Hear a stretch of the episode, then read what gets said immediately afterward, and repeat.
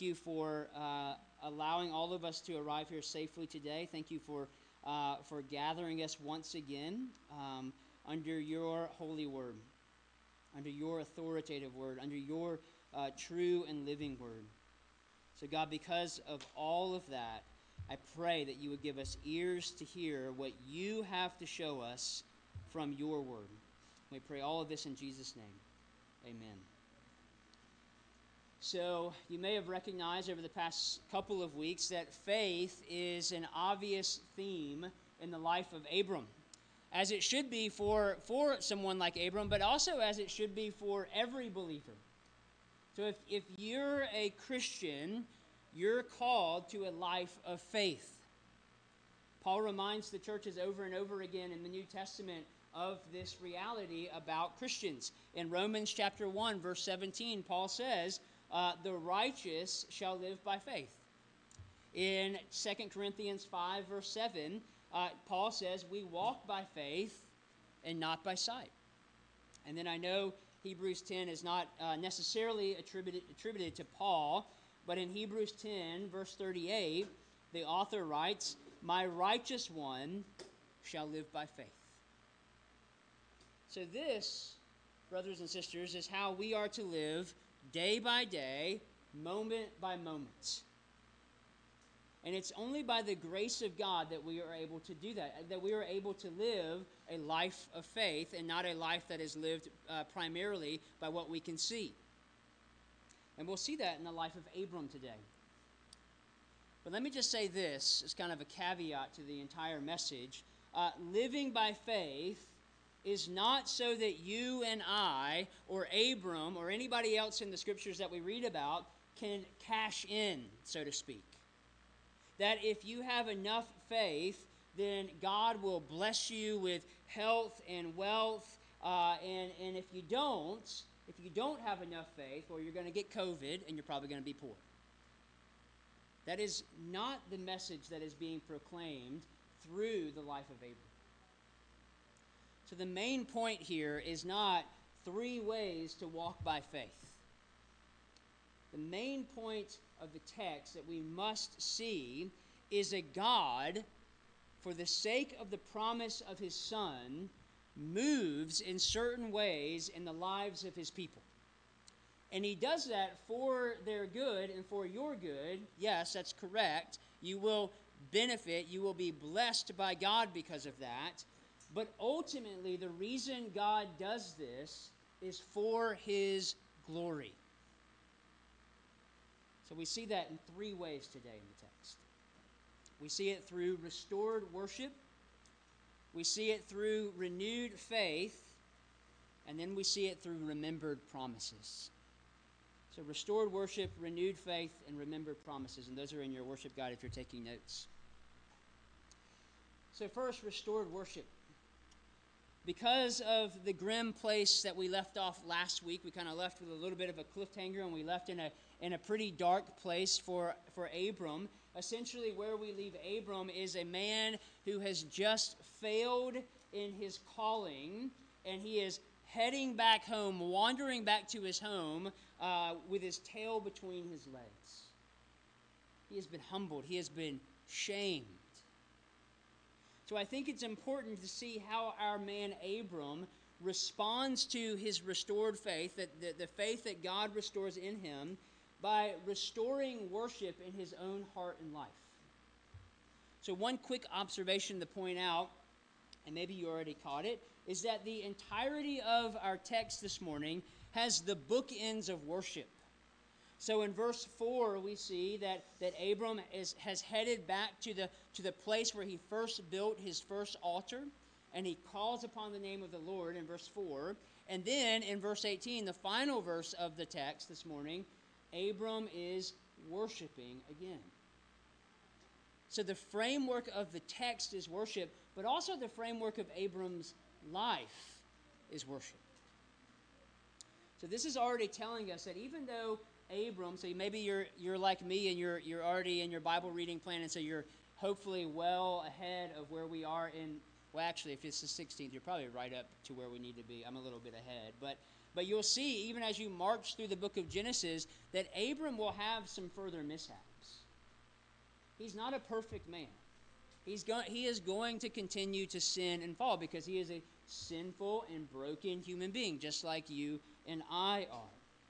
But one thing that we have to notice here that is really crucial and important is that the Abram of chapter 13 that we just read about is a different Abram than we saw at the end of chapter 12 last week. And this is due, by and large, to Abram's restored faith that God restores, and then to how Abram responds to his restored faith. And you can see this just simply just by observing his travels in verses 1 through 3 of chapter 13.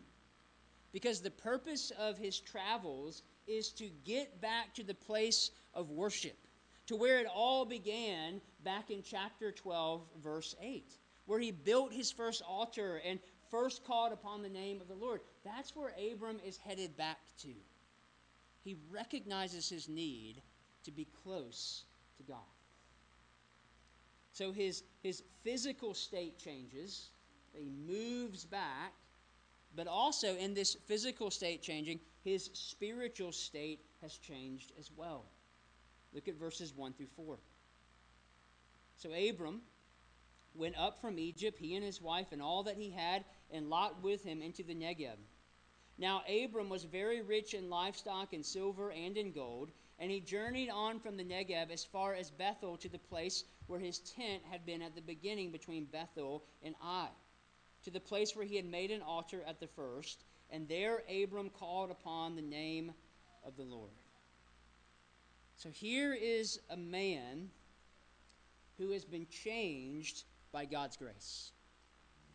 Remember, Abram did not deserve what God did for him back in Egypt. Abram deserved to die. But here's a man who is no longer putting his faith in himself and his schemes, but he's putting his faith in God. Here is a man who is, what we're seeing here, who is recalibrating his heart back to the Lord. Now, this is an argument from silence, um, but I'm sure part of Abram's worship involved confession of sin. And, and, through this confession of sin, because Abram had sinned greatly against the Lord back in Egypt, but through this confession of sin, a, a restoration by God to full communion with Him happens. And that's not only true for Abram, but that's also true for us. When we come, uh, not just on Sunday mornings to confess our sins together corporately, which is the, a good and right thing for us to do, but also as we enter into that time of silence where we are confessing our sins before God, because you know the, the specific sins that you have and that you wrestle with. I don't know all of those things about you. God is restoring you back to communion with Him when you do that. 1 John 1 9 says, If we confess our sins, He is faithful and just and will forgive us our, uh, us our sins and purify us from all unrighteousness. He is faithful and just to do that. Because the just thing to do, because of what Christ has done, the just thing for God to do now when we confess our sins is not to destroy us, but to forgive us. And all we have to do is confess. As one pastor put it, he says he said the only way to get back to the will of God is to go back to the very cause of the departure, confess it, forsake it, and return to the place of fellowship. Did you know that you have the opportunity to do this every week in weekly worship, weekly corporate worship? Every week. You have this opportunity that is carved out for you by God Himself from the very beginning of creation, before the fall. God gives us the Sabbath day. And He gives us a Sabbath day so that we can recognize uh, our own need of a Savior, but also to rest in that reality, to rest in that truth, and then to respond how Abram responds in our text in worship. I wonder if this is how you see worship every week. As a place where you can come and uh, safely confess your sin and, and return again and again, week after week, to the place of fellowship that God has given to you. A place where renewal is.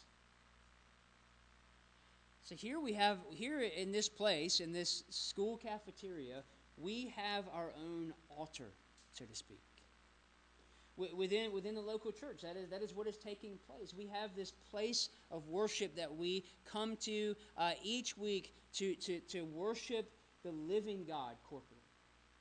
That is a privilege that we are allowed to do that. That we have a day that God has given to us that is set apart specifically for the dual task of rest in the gospel and worship of the God who renews us. That's why we have the Sabbath. And it doesn't take much to get here either. I mean, I know there was a little bit of rain and it was a little bit colder than normal in Augusta today, but we're not traveling with large caravans to get here. We're not, we're not traveling with, with servants. We're not traveling with a load of animals and riches like Abram was. So don't skip out on this opportunity that God has given to you. Don't uh, uh, take it. Take advantage of it. Use it to its fullest. Think about ways, or figure out ways, um, with your family or as an individual, to maximize this day that God has given to you to specifically worship Him.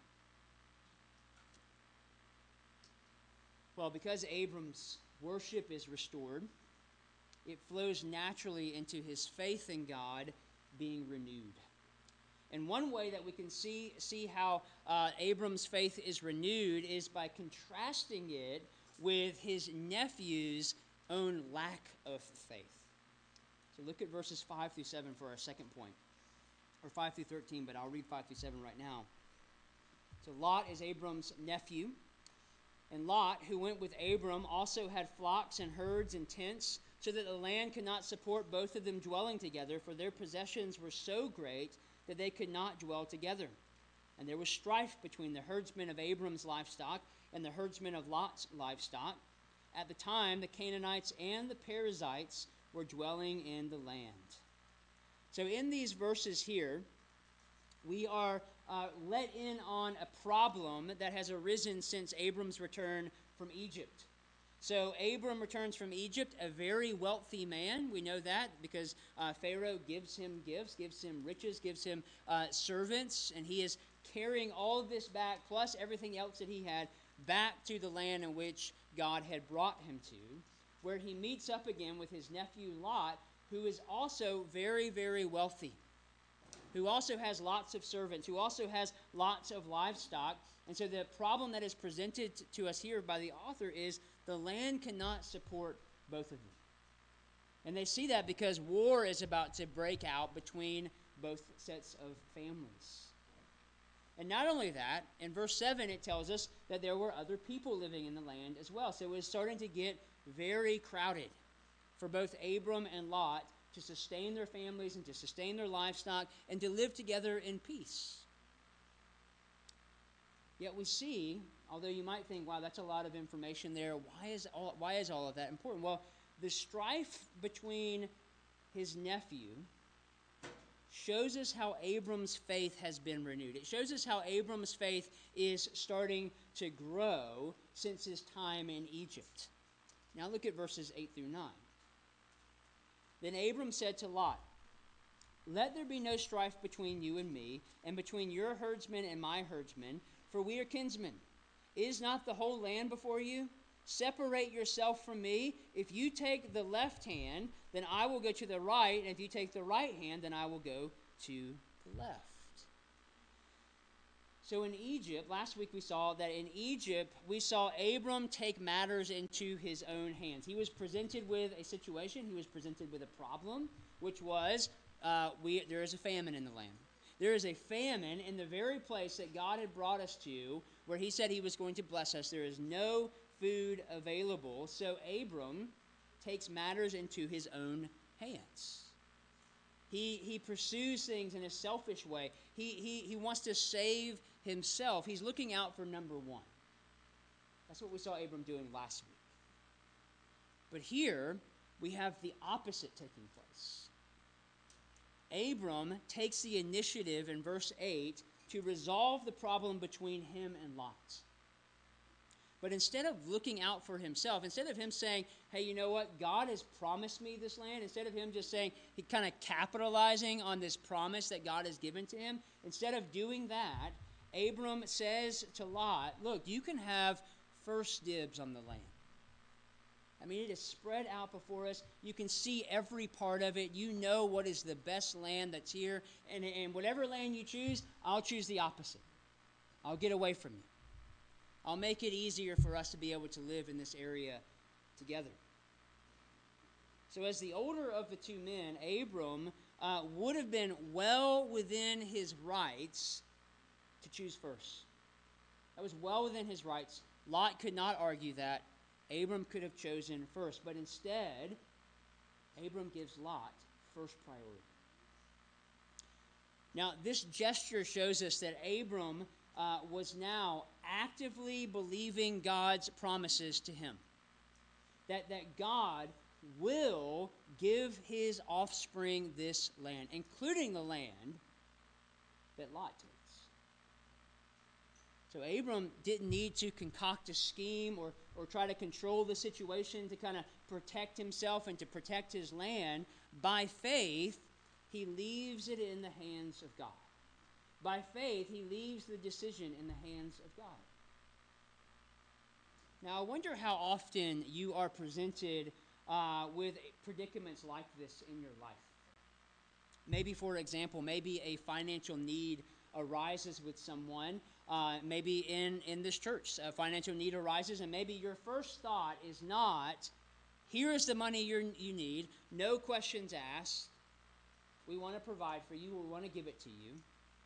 But rather, maybe your thought process is, I've been saving this money for that vacation. Or I've been saving this money for that new something or other that I want. I couldn't possibly dip into that saving. Or maybe it's time. Maybe for some of you, you uh, heard me say something about uh, biblical theology class and said, man, you can really grow in your knowledge of the scriptures and you will grow as a believer. And in your mind, you're, you're thinking, the first thing you think about is not, man, that sounds wonderful, is, I don't have time for that. Are you kidding me? 8.30? That means I have to get up at 8 instead of 9. And so you say, I don't have the time for that. I have too much to do. Or maybe it's in relationships. If I give myself to that person who is, uh, who I find honestly particularly annoying, I think their problems are uh, minuscule. I think they complain too much. I don't like being around them. And if I give my time to them, I won't be able to be around other people who are a little bit cooler, a little easier to be around going to take away. So instead of walking by faith in those particular areas, instead of trusting God for your financial provisions or trusting God for uh, your time or trusting God in the relationships that God has put you in, you walk instead by sight. And what that is doing, or what that is saying, is you are looking out for yourself and not those around Or we could say, biblically, that instead of walking by faith as Abram was doing, you walk by sight as Lot does in verses 10 through 13. And Lot lifted up his eyes and saw that the Jordan Valley was well watered everywhere, like the garden of the Lord, like the land of Egypt, in the direction of Zoar. This was before the Lord destroyed Sodom and Gomorrah. So Lot chose for himself all the Jordan Valley, and Lot journeyed east. Thus they separated from each other. Abram settled in the land of Canaan, while Lot settled among the cities of the valley and moved his, his tent as far as Sodom. And the men of Sodom were wicked, great sinners against the Lord. So, what we're seeing here is more than just a business deal between family members. what we're seeing is faith exemplified by Abram is a life of what Hebrews 11:1 says. Is what Hebrews this is how Hebrews 11:1 defines faith. The assurance of things hoped for, or you could say the confidence of things hoped for, the conviction of things not seen. That's what we're seeing here right now in Abram's life. Or as one commentator put it, this was in the ESV Study Bible commentator, so if you have that, it's written there for you. But uh, this commentator said, Biblical faith is not a vague hope grounded in imaginary wishful thinking. Instead, faith is a settled confidence that something in the future, something that is not yet seen but has been promised by God, will actually come to pass because God will bring it about. And we see both of these extremes in our text. Look at the language used by the author in verse 10. He says simply, And Lot lifted up his eyes and saw. So, what we are seeing there is that Lot depends on his eyesight rather than on the promises of God, which I'm sure he knew. That had to be a hot topic of conversation between the families. And there are several red flags throughout verses 10 through 13. Maybe you caught these that lets us know that Lot's eyes are leading him away from God's blessing and not towards it. So, red flag number one is in verse 10. And we see this, this red flag when Lot he compares the land. So he's looking out. You can imagine they're, they're kind of overlooking the land. They're at a vantage point where they can see pretty clearly, as far as the eye can see, the land that is available to the both of them. So they're looking out over the land, and you can see kind of imaginatively Lot looking out over this land. And the reason he chooses it is be one, because he thinks it looks like the Garden of Eden. Which, if you remember, is a place where mankind was banished and cursed. And then he describes it as looking like Egypt. And if you remember that from last week, is a place where Abram was met with spiritual failure. So Lot is already kind of headed in the wrong direction. Then you have red flag number two. In verse 10 and verse 13, there are, there are slight warnings and foreshadowings uh, concerning the cities of Sodom and Gomorrah. So, if you're familiar with your Bible at all, you know about the cities of Sodom and Gomorrah. And so, our author here is hinting at uh, what is going to take place in the next several chapters concerning these important cities. So, we won't go into great detail about these two cities because uh, we'll be looking at these in the coming weeks. But one thing, one thing to keep in mind is that Sodom and Gomorrah are not good places. In fact, they were the epitome of evil. And that's why we still refer to certain cities in, in our country as Sodom and Gomorrah. We, if we want to define a place as evil, that's typically what we will go to. So the author is very clear to, as to the hearts of those in the city. In verse 13, he says, The men of Sodom were wicked, great sinners against the Lord. So these were people who knowingly and consciously walked against God. They, they knew that they were they wanted to be enemies of God. They were proud that they were walking in the direction in which they were walking. They ignored God's ways. They didn't care about God's ways, and they did what was right in their own eyes. They were evil. This is how Paul describes this sort of person in Romans chapter 1. He says, For the wrath of God is revealed from heaven against all ungodliness and unrighteousness of men who by their unrighteousness suppress the truth. And since they did not see fit to acknowledge God, God gave them up to a debased mind to do what ought not to be done. They were filled with all manner of unrighteousness, evil, covetousness, malice. They are full of envy, murder, strife, deceit, maliciousness. They are gossips slanderers, haters of God, insolent, haughty, boastful, inventors of evil, disobedient to parents, foolish, faithless, heartless, ruthless. Though they know God's righteous decree that those who practice such things deserve to die, they not only do them, but give approval to those who practice them. Perfect description of Sodom and Gomorrah. A perfect description of the direction in which Lot is headed. Red flag number three. In verse 12, the second part of verse 12 there tells us that Lot journeyed east. Now, this might not seem like much, but it's actually a significant detail about a direction that is associated in the scriptures with curse in specifically the book of Genesis. So in Genesis chapter 4 verse 16, after Cain has murdered his brother, it says, then Cain went away from the presence of the Lord and settled in the land of Nod, east of Eden.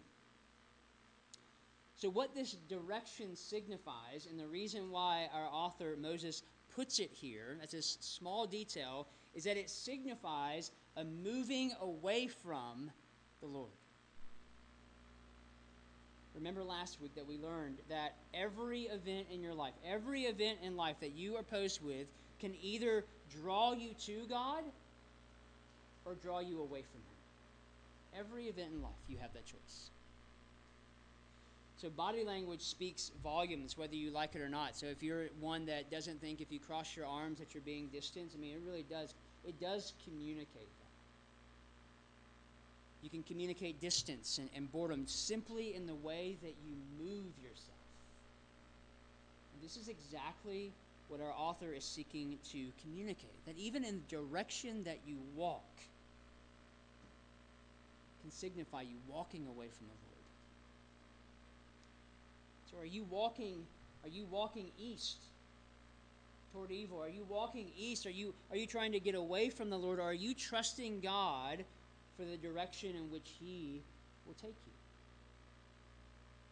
Now, for some of us, our problem with persistent sin, and you know, I've, I've, you know, meeting with people as a pastor, you you hear things that people struggle with. You know, I have my own sin struggles that are just constantly nipping at me. But sometimes the reason we have a problem with persistent sin in our life is not necessarily the sin in and of, of itself existing in our life and we know it's there. It's that we continue to walk towards the sin and not away from it. We continue to engage it. We continue to try to kind of manipulate it for uh, so it'll work in our favor. That never works. You're walking east. You're walking away from a relationship with God, not towards one. Paul says this concerning temptation in 1 Corinthians chapter 10 verses 13 through 14. This is a church Corinth was a church that was constantly met. It was corrupt. It was corrupt. Sexually sexual sin was running rampant through the body, and this is this is Paul's encouragement to the Corinthians. No temptation has overtaken you that is not common to man. God is faithful, and he will not let you be tempted beyond your ability.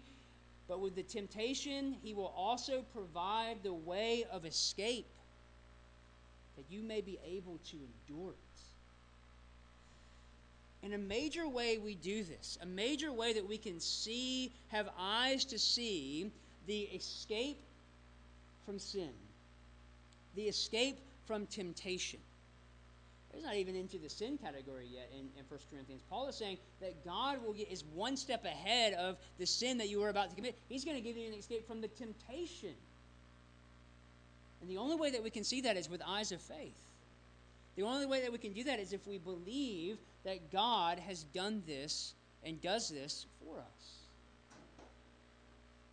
believing that it, it is it is God's God's way that will that will ultimately bring you true satisfaction and true joy and true fulfillment and not your indulgence in your sin.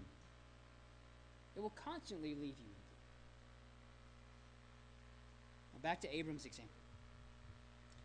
In contrast to, to his nephew's choices, Abram is prepared to trust God enough to allow Lot to take the best land that lay before the both of them. So, Lot's choice, just so you know, Lot's choice left Abram with a land that was not rich and not very fertile.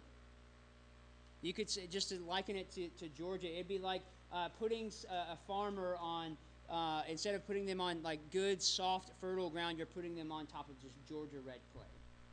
Impossible, almost impossible to farm or have any, anything to grow. This is where Abram was left. But because his faith was renewed, because he, he had reestablished the worship of the true and living God in his life, he knew that God would still fulfill his promises and give him the land. So last week we saw Abram lack faith, and that lack of faith could have ended in disaster for not only Abram's family, but also for us. He chose to be in control rather than trust God. But here, he gives up control in order to trust God. So this is not a man who is pulling himself up by his bootstraps either. This is not Abram saying, I got to get my life together. This is a man who has been humbled by God Almighty, crushed under the hand of God. This is a man who is brought back to true reality through worship. This is a man who has had his faith restored by so that he has the clarity again to trust God even when he couldn't see everything that lay before him. And it's in our final point here that we see all of this confirmed in Abram's life through God's remembered promises to him. So, in the conclusion of this incident, in those last, in verses 14 through 18, we see that Abram ends up back where he started back in chapter 12, verse 1. And God shows him this by reminding him of his promise of both land and offspring. So look at verse 14. The Lord said to Abram, after Lot had separated from him, Lift up your eyes and look from the place where you are, northward, southward, and eastward and westward. So, to begin with, we need to see that the contrast between Lot's sight in Abram's sight is drastic. And we can say there are two different things. So the author tells us in verse 10 that Lot lifted up his eyes and he saw. In contrast to that, here in verse 14, the author tells us that the Lord lifts up Abram's eyes. So, what this tells us is that there are two ways in which you can look at the world that we live right now. You can, you can look through your own foggy, misconstrued, blurry eyes, or you can look through the eyes of the Lord. You can allow Him to lift your eyes. You can allow Him to point to what He wants you to see. That's when I say, I say this all the time. I'm talking about reality and true reality the only there is there is a reality in which we all live. This is all this is all real. This isn't the Matrix. We are all real people, uh, you know, flesh and blood and bones here before us. But there is also a greater reality that those of us who know Jesus uh, are knowing and understanding more and more. And when we allow God to lift our eyes, we allow him to we allow him to show us what true reality in the gospel is. So we can see through the brokenness, we can see through the fog.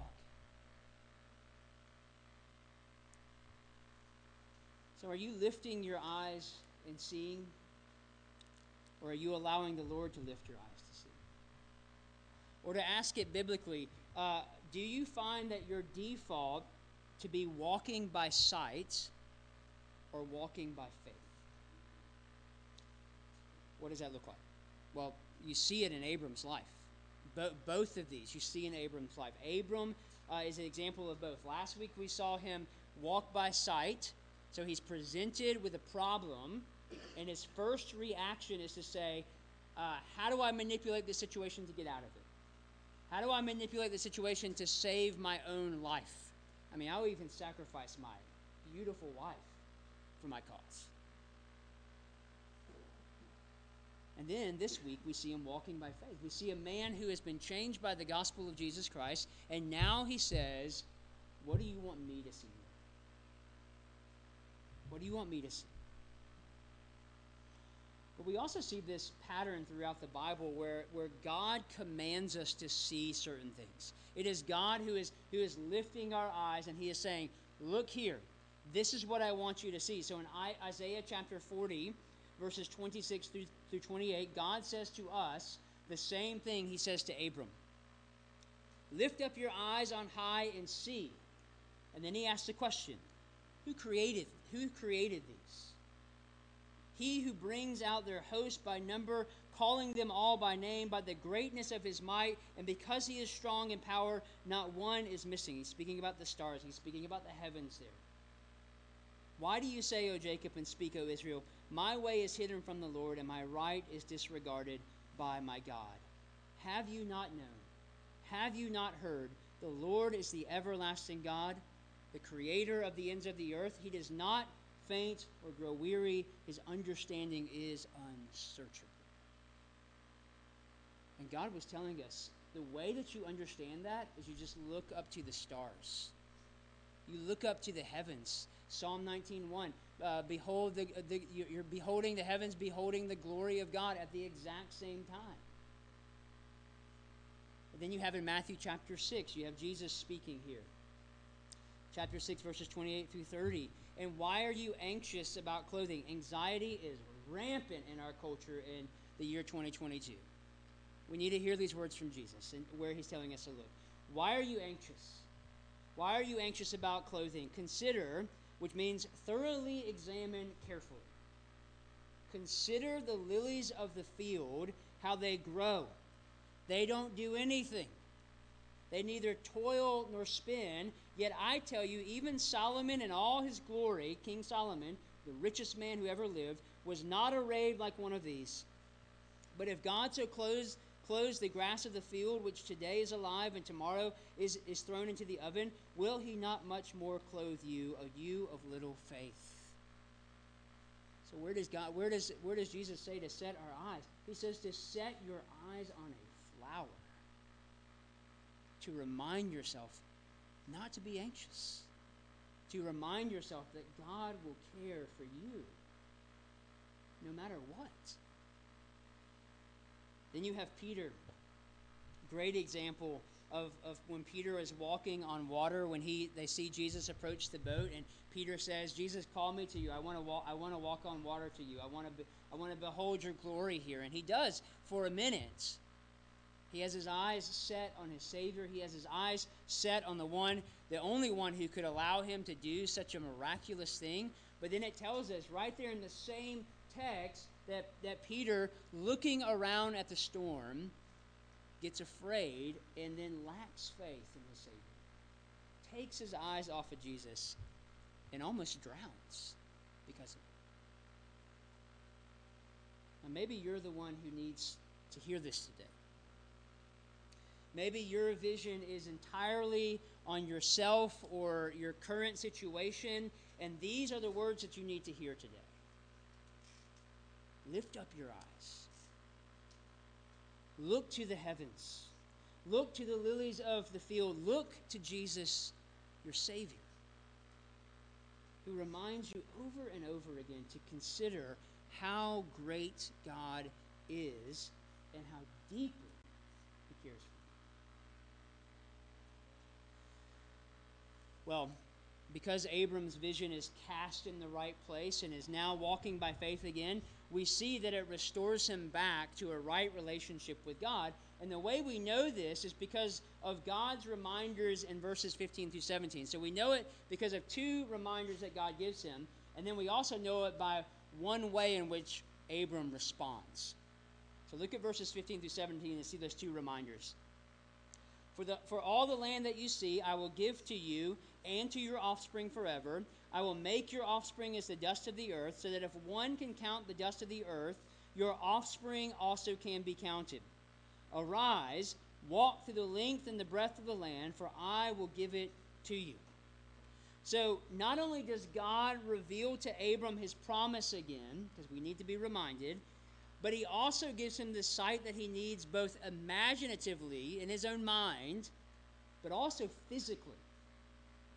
So in verse 16, uh, God gives Abram this imaginative outlook on just how many people he is talking about when he said when he said back in chapter 12 verse 3 i will make of you a great nation. So god says in verse 16 this is what i mean when i tell you this. This is how many people i'm talking about here.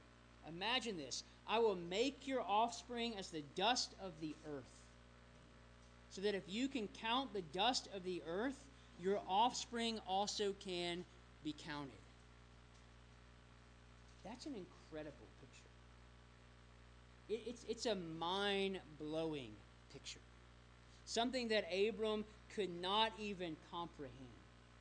God is saying to him, I will bless you so abundantly. I will bless you so abundantly with offspring that you won't you can't even fathom the number. You don't even understand what I am about to do through your line.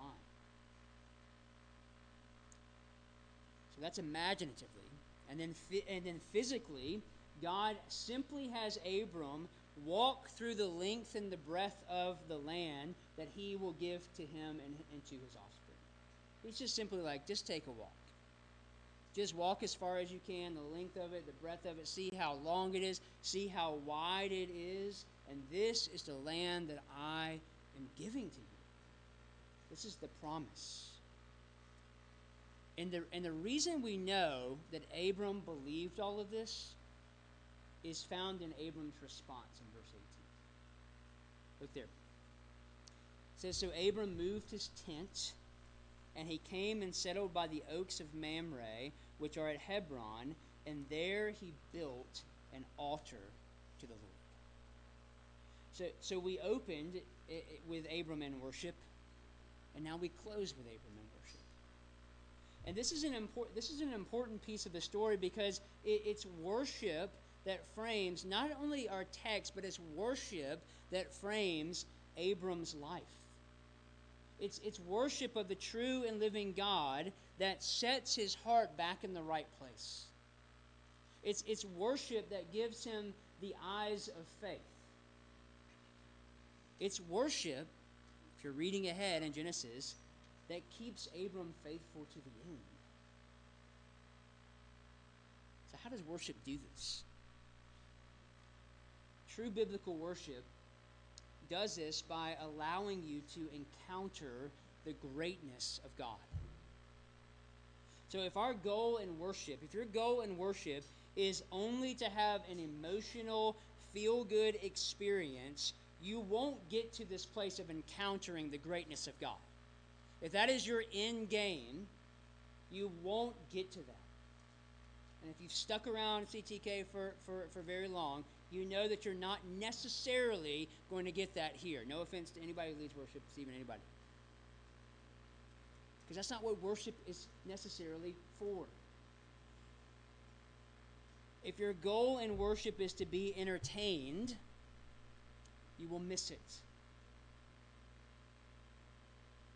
D.A. Carson, in his book, Worship by the Book, defines worship as this. He says, uh, Worship is the proper response of all moral, sentient, which means feeling, beings to God, ascribing all honor and worth to their Creator God precisely because He is worthy, delightfully so. And this side of the fall, human worship of God properly responds to the redemptive provisions that God has graciously made. So, what worship is, not corporately but also individually, what worship ultimately is, is your is a redemptive is a response to the redemptive provision that God has made for you in Christ. That is what should move you in worship. This is exactly what Abram experienced. He was able to properly respond because he knew by faith that God's redemptive provision was coming in Christ. He knew the promise of Genesis 3:15, which is if you remember that far back, when when when the first promise of the gospel is given by God, right after the fall, God says, in his grace and mercy, he shall bruise your head and you shall bruise his heel. Abram, Abram understood that promise was going to come true in Christ. This is why his life was framed by worship. He understood the greatness of God every day, moment by moment. Now, let me just leave you with a couple of questions to ponder today and this week. How is your life framed? What, what frames your life? Is it work? You know, status? Uh, relationships? Is it, is it wealth? What frames your life? Is it framed by worship of the true and living God, or is it framed by some other idol that has captured your heart? How do you respond to the greatness of God in your own life? And this is this is a question for those who, who have been a believer for many years, but this is also a question for those of you who are just now starting to, to, to be curious about Christianity. This is called common grace. God is, God is at work in your life right now as we speak. You are not absent from God's greatness at work in this world. How do you respond to that? Is it to be like Sodom and to turn your back and to do and to live in the way that you want, or do you respond through worship and drawing close to God? And I ask these questions because whether you're a Christian or not, you have to wrestle with them. Because it's God's desire. The scriptures say that it is God's desire that all men and women be saved. And it's His desire that we would all respond to faith. Let me pray for us.